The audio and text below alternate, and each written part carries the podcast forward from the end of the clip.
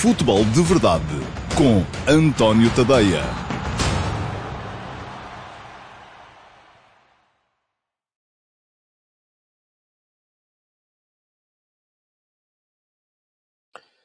Olá, muito bom dia a todos. Eu sou António Tadeia. Este é o Futebol de Verdade de segunda-feira, dia 23 de novembro de 2020. Um, estamos ainda eh, com a terceira eliminatória da Taça de Portugal. Ainda faltam jogos para hoje, nomeadamente nos jogos dos uh, grandes clubes. Falta ainda jogar o Sporting, que vai um, visitar, enfim, visitar não é bem a palavra, porque o jogo vai ser no Estádio Nacional, mas vai jogar na condição de visitante uh, com o Secavenense. Uh, os outros já seguiram em frente.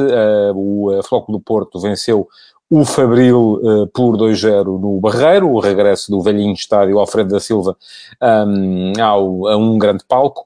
Uh, o Benfica uh, ganhou ao União Sport Paredes por 1-0, também em Paredes, e o Sporting Clube Braga venceu o Trofense por 2-1, naquele que terá sido o jogo mais renhido. Enfim, eles acabaram por ser todos renhidos, mas aquilo que surpreendeu neste jogo do Sporting Braga foi o facto de uh, o Sporting Clube Braga uh, a jogar com a sua equipa principal, os outros não, os outros rodaram muita gente, e uh, a jogar contra 10 durante uma boa meia hora, ter tido ainda assim tantas dificuldades perante uma equipa do Trofense que foi uh, muito digna de, de, do adversário. Aquilo que, aliás, uh, ressalta mais desta, dos jogos que eu fui vendo desta terceira eliminatória da, da Taça de Portugal é a enorme qualidade das equipas que uh, estão a jogar o Campeonato de Portugal quase todas elas se bateram muito bem. Uh, houve muitos jogos que conseguiram levar perante adversários mais poderosos, conseguiram levá-los até ao desempate por grandes penalidades. Depois acabaram quase sempre por perder, que é ali, fica se calhar ali um bocadinho aquela questão do, da, da, satisfação do dever cumprido, por ter conseguido levar o jogo até aquele momento. E depois, enfim, acaba por não ter, acabam por não ter aquelas equipas o killing instinct, o instinto, enfim, eu não gosto da palavra em português, parece que em inglês é um bocado mais aceitável. Em português, dizer instinto assassino é, é não é tão um, recomendável, uh, diria. Bom, uh, o que é que acontece? Uh, acabaram por passar as três, e eu vou aqui hoje falar dos jogos dos três um, com mais algum detalhe, não muito, porque os jogos também não tiveram assim tantas nuances que precisem de facto de ser muito comentadas. Ainda assim, é curioso que. Um, é curioso que, está-me aqui a dizer o João Martins, que o Salgueiros vence o Sporting da Covilhã por 2 a 1. Uh, sim, mas eu estava a falar em uh, jogos contra equipas uh, de Primeira Liga, coisa que o Sporting Clube da Covilhã um, ainda não é. Um, já não é há algum tempo. Uh, e o jogo está a decorrer ainda assim. Agora estava aqui só a confirmar, está a decorrer o jogo neste momento, 2 a 1 para o Salgueiros. Um, faltam 13 minutos uh, para chegar ao final. Uh, vamos ver, vai acabar ainda com certeza durante este futebol de verdade, a não ser que haja prolongamento. Bom, estava a dizer, vou falar dos jogos com algum detalhe, o detalhe possível. vou também recordar-vos que o futebol de verdade vai para o ar todos os dias de segunda a sexta-feira nas minhas redes sociais, no meu Facebook, no meu Instagram, no meu YouTube um, no meu uh, canal de Dailymotion e no meu site. Ultimamente não temos estado live no Instagram, um, não sei, aguardo a indicação do João Piecho e do Vitor Hugo Carmo se hoje estamos, uh, conseguimos entrar no Instagram ou não, creio que não. Um, pois, uh, diz-me o João Piecho que ainda não.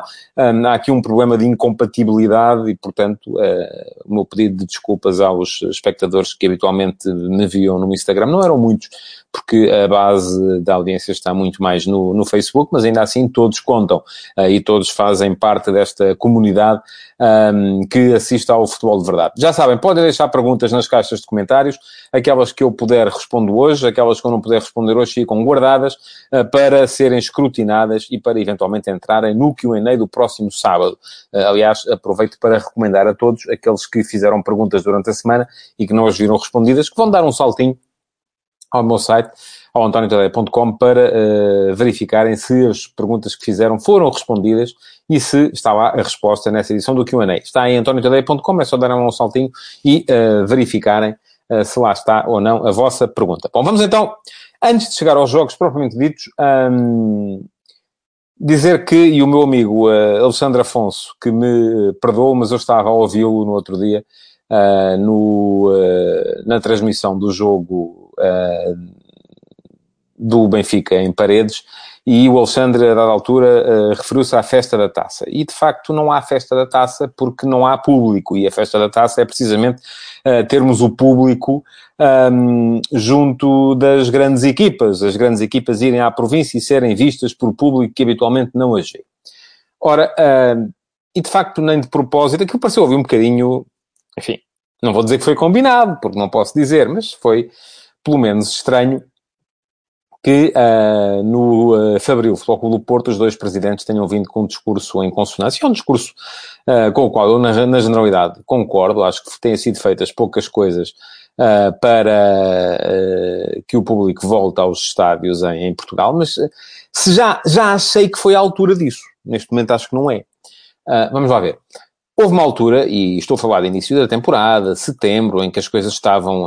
e eu, na altura, falei aqui bastante do tema em que as coisas, em termos de Covid, estavam um, mais ou menos controladas e houve clubes que quiseram fazer testes e a DGS não autorizou e eu, na altura, fui frontalmente contra essa não autorização, porque era a altura de se testar, era a altura de devolver o público aos estádios, era a altura de perceber como é que se comportava o público do futebol. Ora bem, não foi feito em, uh, no devido tempo, uh, uh, começou a ser feito tarde, muito tarde, com os jogos da seleção, depois em, em os jogos da seleção de outubro, e depois também alguns jogos das competições europeias, uh, e neste momento, enfim, o público do futebol aparentemente portou-se bem, houve, não teve nada a ver com aqueles exageros, uh, por exemplo, da, da, da Fórmula 1, mas a, a, a verdade é que, entretanto, a, a situação mudou. Estamos aí com a segunda vaga, estamos com fins de semana de recolher obrigatório, com fins de semana um, com proibição de circular entre conselhos. Portanto, acho que esta não é de todo a altura para estar a dizer é preciso ter público no futebol. É uma pena, é uma lástima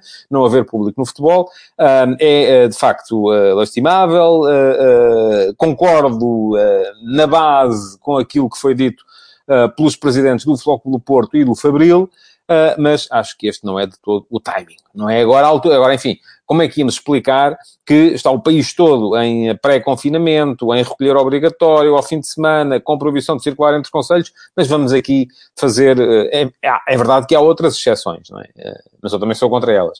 Um, e, e, como é que íamos aqui agora explicar que de repente íamos autorizar público no futebol? Isto não é de toda a altura. Pareceu-me que houve ali uh, alguma tentativa do presidente do Fabril para agradar a Jorge Nuno Pinto Costa e alguma tentativa de Jorge Nuno Pinto Costa também menorizar uh, uh, Luís Filipe Vieira e Frederico Varandas, que de facto um, neste momento não têm tanto assim enfim, no caso do Benfica uh, é mais duvidoso, porque o Benfica tem quase sempre uma importância muito grande do seu, do seu público. Uh, no caso do Sporting, eu também acho que neste momento ao Sporting até a situação está, está mais ou menos bem assim, porque o público do Sporting neste momento está todo dividido e o público só ia atrapalhar aquilo que tem vindo a ser, ou havia risco disso acontecer.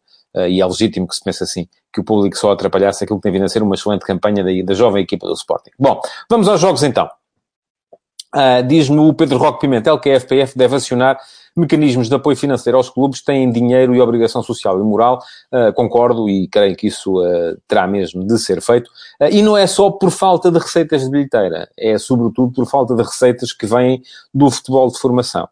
E aqui estou a pensar no futebol e noutras modalidades também, porque a semana passada o Jornal do Jogo publicou uma reportagem com a perda de federados nos escalões de formação em Portugal, ela é assustadora.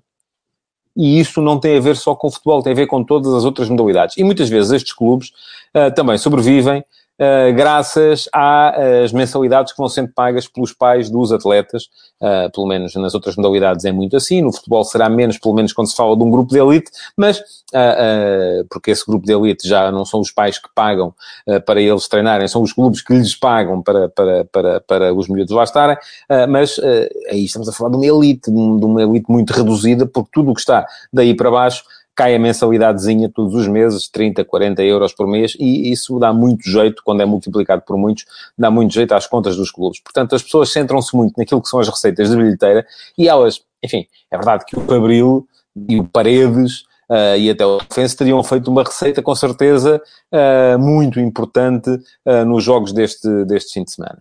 mas é um caso. Depois a seguir vinham os jogos do Campeonato de Portugal para serem jogados com 400, 300, 500 pessoas. Enfim, isso já não faz assim tanta diferença em termos de receita no final do mês. O que faz diferença, de facto, é a formação. Vamos aos jogos. Bom, uh, tivemos, então, uh, a começar o Fabril Futebol Clube do Porto e o Sérgio Conceição a manter uh, poucos titulares na, na, sua, na sua equipa, manteve o Otávio, manteve o Manafá, enfim, eram os dois únicos jogadores uh, com estatuto de titular a jogarem de início.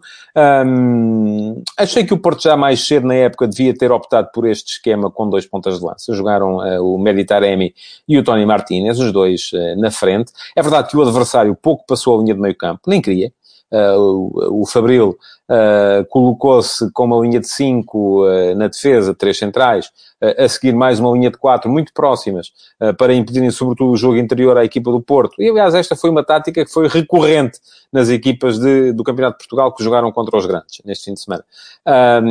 E depois tinha apenas um homem na frente, muito longe do resto da equipa, conseguiu ir lá um par de vezes durante os 90 minutos e foi substituído a, a, a, ao fim de, de, de, 60, creio eu.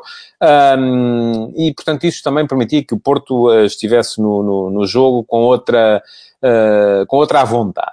A verdade é que o primeiro gol demorou muito uh, e não se viu na equipa do Porto uma alegria ofensiva eh, que se calhar eh, se justificaria. Mas isto também terá muito a ver com outra coisa de que eu vou falar e sobre a qual já escrevi hoje, com aquilo que se passou no jogo do Benfica. É que, de repente, uma equipa não é uma soma de 11 homens só.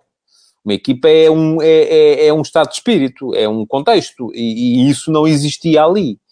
Porque aqueles jogadores, provavelmente antes desta semana, nem nos treinos, eles tinham treinado os 11 juntos. Muitas vezes, se calhar, até seriam adversários, quando se distribui coletes e tal, não, é, não são aqueles 11 que estão a treinar de um dos lados. Portanto, eles não conhecem qual é a movimentação do companheiro, uh, não sabem como é que a coisa vai, uh, vai funcionar. Diz-me o Carlos Gusto que o Sérgio deu andamento a que não foi à seleção. É verdade. E geriu, do meu ponto de vista, melhor do que o Jorge Jesus. Um, a utilização do seu, do seu plantel, porque depois, na ponta final do jogo, chamou os titulares quando o jogo já estava controlado, quando já não era preciso fazer grande esforço, uh, entraram uma série de titulares, Corona, Sérgio Oliveira, uh, que estiveram nas seleções. Um, diz ainda ao Carlos Gusto que estou de Taremi, Carraça, nem tanto Nakajima e do Baró.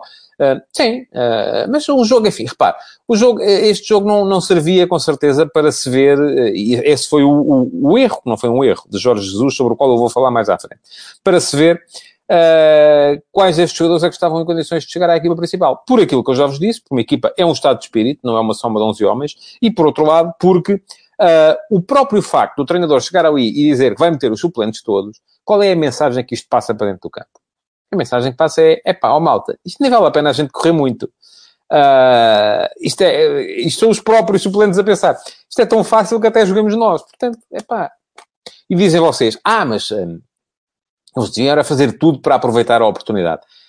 Certo, mas eh, estas coisas passam-se todas aqui atrás. Eh, e o cérebro humano é uma coisa extraordinária eh, que haveremos de estudar ainda durante mais centenas de anos e não vamos chegar a conclusões definitivas sobre ele. Porque, por muito que nos digam que sim, a verdade é que aquilo depois, subconscientemente, não é bem assim. Uh, e, portanto, aquilo que saiu foi um Porto uh, seguro, sim, porque o adversário também não lhe impôs grandes problemas, e nesse aspecto houve uma diferença grande relativamente aos jogos da, da época passada contra equipas do mesmo escalão, sobretudo aquele jogo do Alverca contra o Sporting, também pode dizer-se que era o Sporting que estava mal, mas sim, tinha a ver com isso também, uh, é que o, as equipas do, do, do, Campeonato de Portugal que jogaram contra os grandes poucas vezes tiveram interesse em ir lá à frente. mas acabou por aparecer o golo, mesmo antes do, do intervalo, uma execução fenomenal do uh, Tony Martinez, num pontapé de moinho, uh, depois de um contra-ataque. A jogada nasce num pontapé de canto favorável ao Fabril. Uh, o Diogo Costa recuperou bem a bola, a bola vai pelo corredor direito, vem ao corredor esquerdo, Nakajima para Otávio, Otávio cruza e o tal pontapé de moinho uh, do um, Tony Martínez e logo se percebeu que com um golo o assunto estava arrumado. O Porto ainda marcou o segundo, logo a abrir a segunda parte, pelo Taremi, numa boa finalização, que passou entre as pernas do guarda-redes da, da, do... Eu vou, faz-me sempre a, a, boca para dizer da CUF, mas não é, é do Fabril. Um, e, e, e, portanto, aquilo que aconteceu foi que o jogo a partir daí estava controlado, e é aí que o Sérgio, de facto, o Sérgio Conceição marca a diferença, e do meu ponto de vista bem, uh, coloca em campo os jogadores que vieram das seleções, uh, para que eles também possam recomeçar a ganhar ritmo. Porque uh, aqui, eu já escrevi sobre isto na semana passada, há, duas há várias maneiras de se olhar para este problema. Uma delas é, vem um ciclo de mais três semanas com jogos ao fim de semana e a meio da semana, portanto deixa lá estar os bons, os titulares a descansar e uh, os outros que joguem. Mas depois eles vão chegar, os jogadores do Benfica, por exemplo, os titulares, vão chegar à partida contra o Rangers na próxima quinta-feira sem um jogo competitivo em 21 dias. Muitos deles. Uh, e isto pode vir a ser um problema. Outra delas é, bora lá meter os titulares, eles precisam, o jogo é contra uma equipa fácil, eles precisam de jogar e uh, uh, para precisamente terem ritmo. E então, com certeza também não vai ser um jogo assim tão intenso, porque é uma equipa de dois escalões abaixo. Certo, mas aí a tendência seria, os jogadores que lá estão, uh, acabarão por não estar uh, no top da sua intensidade, uh, as equipas do Campeonato de Portugal já são fortes, vão acabar por fazer-lhes a vida negra, se calhar até se tiverem um bocado de sorte marcam um gol primeiro e aí a coisa complica-se, não só porque eles vão ter que cansar-se, como também porque vão ficar psicologicamente afetados. Uh, portanto, essa é, do meu ponto de vista, a pior maneira de lidar com as coisas. E outra, ainda é a forma que o Sérgio utilizou, que é começar o jogo com suplentes, um, e a partir do momento em que a equipa está em vantagem, começar a meter, a enxertar os titulares de volta na equipa, para que eles possam, sem ter grande esforço, uh, chegar ao jogo um, de quinta-feira uh, numa melhor uh, condição. Vai ser um jogo importante para o Porto até joga quarta, não é quinta. O jogo de quarta-feira contra o Olympique de Marselha um, vai ser um jogo importante para o Porto porque pode marcar aquilo que vai ser o futuro da equipa na Liga dos Campeões. Ora bem, um, só uma pequena, uma pequena, nota para vos dizer que uh, no final do jogo vi muita gente a protestar o primeiro gol do Porto. Não me parece que haja fora de jogo. Uh, não sou capaz de garantir nem que sim nem que não. Não, e muita gente diz, ah, mas porquê é que não houve as linhas e tal? Não houve porque não há condições, nem todos os jogos iam ser transmitidos uh, nesta fase e, portanto, não havia VAR. Uh, mas não havia em campo nenhum, porque uma coisa é certa, se estamos a jogar a terceira eliminatória da Taça de Portugal e vai haver jogos em campos dos distritais, jogos que não vão ser transmitidos pela TV, onde não pode haver uh, condições para haver VAR, então por que razão é que não há VAR num jogo e vai, vai haver noutros, não é? Eu não sou sensível a esse tipo de argumento quando uh, estamos a falar de competições diferentes, ou até mesmo quando estamos a falar de fases diferentes da mesma competição. Mas, uh, quando é a mesma fase da mesma competição, é evidente que se não há VAR num campo, também não pode haver nos outros. E, uh, de qualquer modo, não fiquei convencido, de, nem, nem de que era fora de jogo, nem que não era. Fiquei com a ideia que não estava, mas admito perfeitamente que me digam o contrário e também, enfim, é preciso, uh, tal como no jogo do Benfica, também eu quem viesse protestar, porque isto é, é, próprio, não é? Quando joga ao Benfica, uh, os adeptos do, do Porto e do Sporting acham sempre que o Benfica foi beneficiado, quando joga ao Porto, os adeptos do Benfica e do Sporting, enfim, é, acham sempre que o Porto foi beneficiado, acaba sempre assim. Uh, não vamos por aí, porque não me parece que o lance seja flagrante, nem sequer que seja, ah, nem sequer me parece que tenha sido fora de jogo.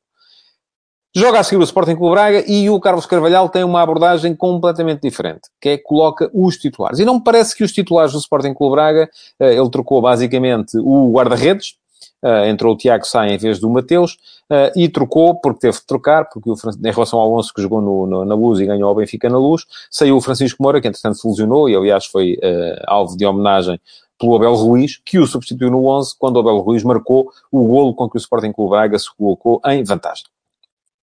Um, foi um jogo intenso, um jogo do qual o Sporting Clube Braga deve com certeza ter tido. Uh, uh, onde teve que se empenhar, os seus jogadores tiveram que se empenhar. Gostei de algumas coisas do Braga na, na, na primeira parte. Gostei do Galeno, gostei do Jogaio. O Jogaio está um senhor lateral. Parece-me que. Um, tem um problema relativamente à seleção nacional, é que tem à frente dele mais uma série de senhores laterais. Portugal está neste momento muito bem servido laterais direitos. Uh, faltam laterais esquerdos, uh, mas uh, em quantidade pelo menos, mas um, gostei muito do, do, contributo do Ricardo Gaia à vitória do, do, do Sporting com o Braga, que foi uma vitória muito complicada, porque o Braga marca, o Trofense empata, numa grande penalidade que a mim me pareceu fora da área, pronto, lá está, não havia VAR, portanto não era penalti, seria livre, não é? Uh, e depois uh, o Trofense fica a jogar com um a menos, uh, ainda à meia hora do final, o Braga vai para cima, cria uma série de ocasiões, mas aparece o Serginho com uma exibição muito, muito boa, guarda-redes do Trofense, a evitar, a adiar o segundo gol do Braga até ao período de compensação, onde finalmente apareceu esse, esse segundo golo do, do, do, do Sporting o Braga. Vitória que foi justa um, da equipa do Carlos Carvalhal, mas que pode ter custado caro. Vamos ver como é que se vão apresentar os uh, jogadores do Braga frente ao Leicester uh, na próxima quinta-feira, jogo em casa e jogo que é importante uh, para o Braga. Tem que pontuar tem, se quiser manter-se em vantagem na luta pela qualificação. Um, e tem de ganhar se quiser ainda discutir o primeiro lugar. Diz o Luís o Carlos Guiço, Trofense jogou com titulares, verdade. Em casa ainda não tinha perdido no campeonato, verdade também. E o meio campo com o Leão e Vasco Rocha, o Leão só esteve até determinada altura, é competente. É, o Trofense tem uma excelente equipa. Parece-me ter uma excelente equipa e vai ser com certeza uma equipa que vai lutar pela subida de divisão até uh, ao final.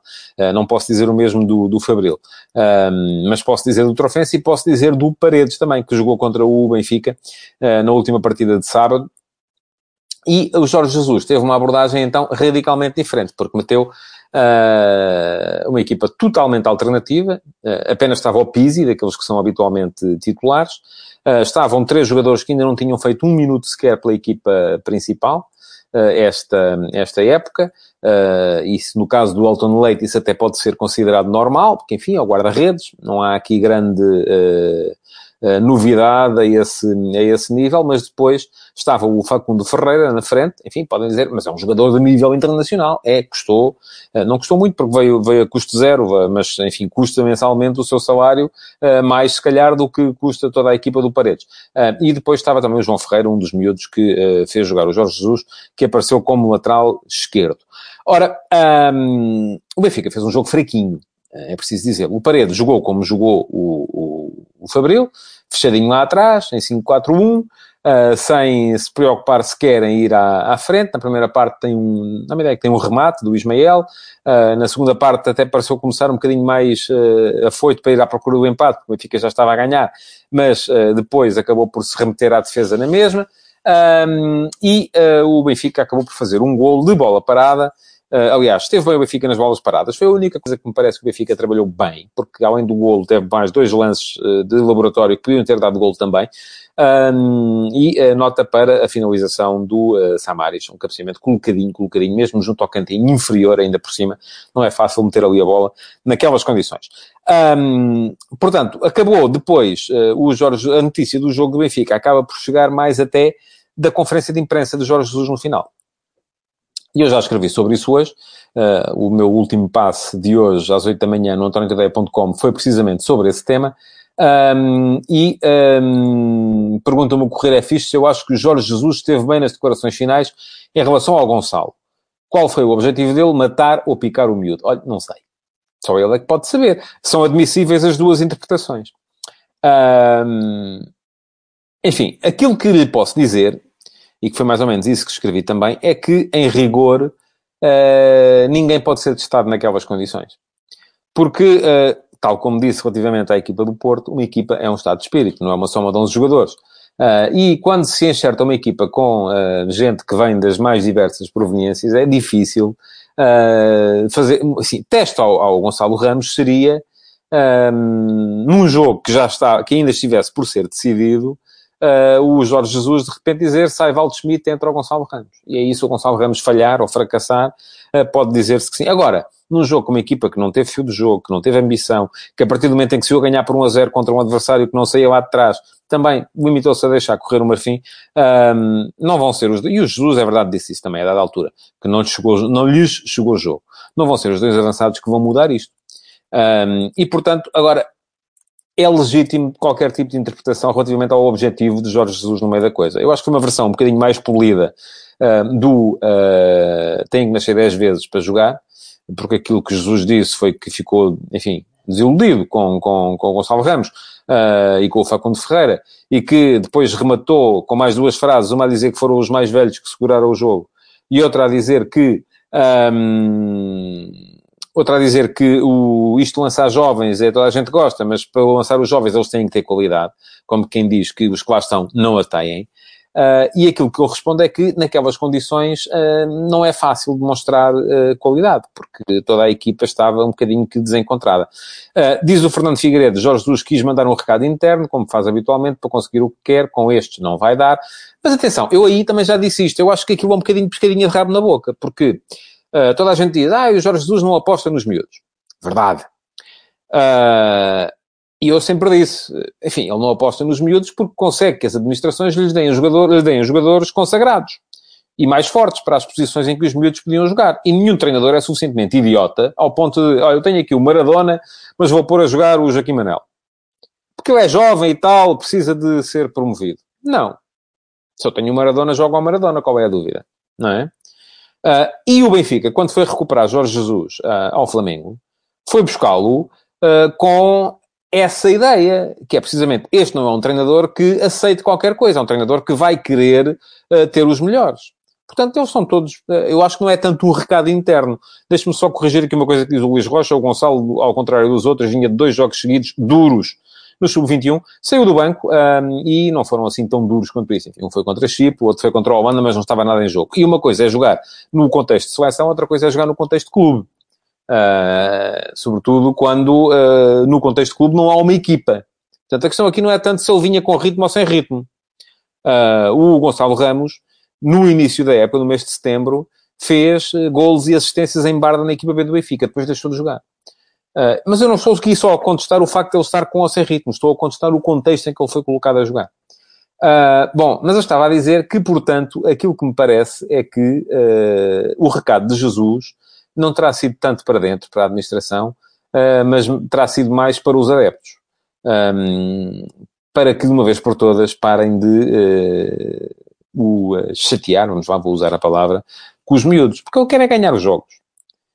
e agora, é preciso perceber também que o contexto não foi o ideal e que, se usarmos alguma unicidade intelectual, um, não serviu de teste rigorosamente nenhum, já o disse aqui, teste é incluir um daqueles miúdos na equipa principal mesmo, num jogo que esteja ainda a ser discutido, mas com um contexto de qualidade à volta dele. Bom, Uh, hoje ainda joga o Sporting, vai jogar fora com o. Uh, e eu agora estava mesmo aqui a, dar, a ir ao telemóvel para ver um, exatamente, acabou 2 a 1. Um. Isto que me diz o Sandro Castanho, que última hora, Salgueiros elimina o Sporting Clube da Covilhã da Taça.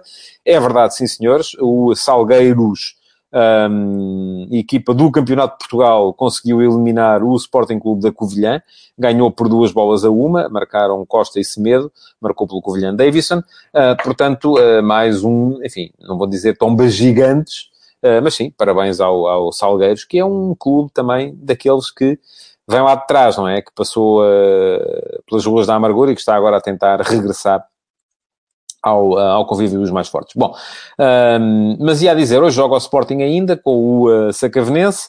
Uh, veremos qual vai ser a abordagem de Rubino Amorim a esta questão da reputação. Ele não vai ter Europa, portanto é um, é uma, um grau de dificuldade diferente.